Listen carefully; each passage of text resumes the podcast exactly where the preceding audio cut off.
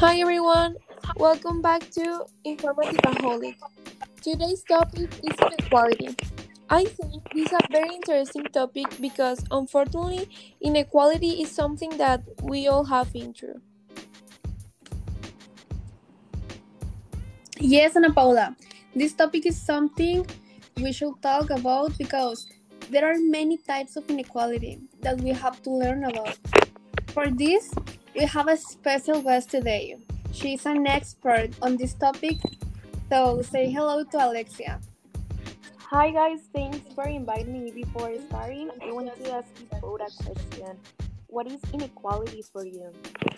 For me, inequality is being unequal such as social disparity, distribution, or opportunities.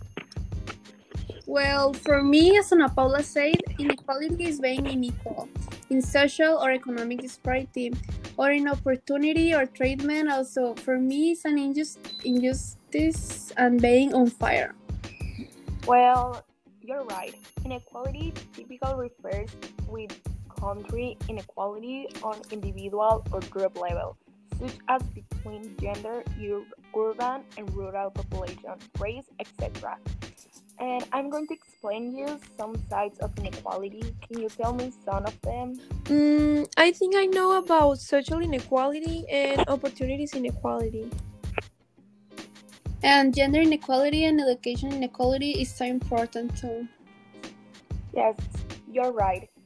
Well, today I'm going to talk about some types of inequality and the importance of being fair and just with everyone. I so agree with you. The importance is being is being fair and just with everyone. Yeah, and for example, the idea of gender inequality that men and women are not equal for me it's so ignorant It doesn't make sense. Exactly. It is like the case of Black Lives Matters. It is impressive that in the middle of 2020 there is racism and inequality due to having different skin color. I know, I agree with that. Who will say that in 2020 we will still being with too much inequality? I know the truth is that this is a topic too complicated to talk about because one point bring, bring up another one and then another one and another one. And the truth is something that we will have to teach our children from a young age and also at school. It seems important to take into account the great labor inequality that exists. Actually, it's a fact that are many labor inequalities due to, due to the fact that in the middle of 2020 it is still believed that one gender can do more than another. That's right. And around the world, it is a reality that in some jobs you get more paid for the fact that you are a man or a woman. Do you know on Colombia only 32% of leadership positions are held by women? It can be real. It is so real, and it's a reality that we all face today. Another type of inequality is the economic one. This, this, this one is a very common type in our society.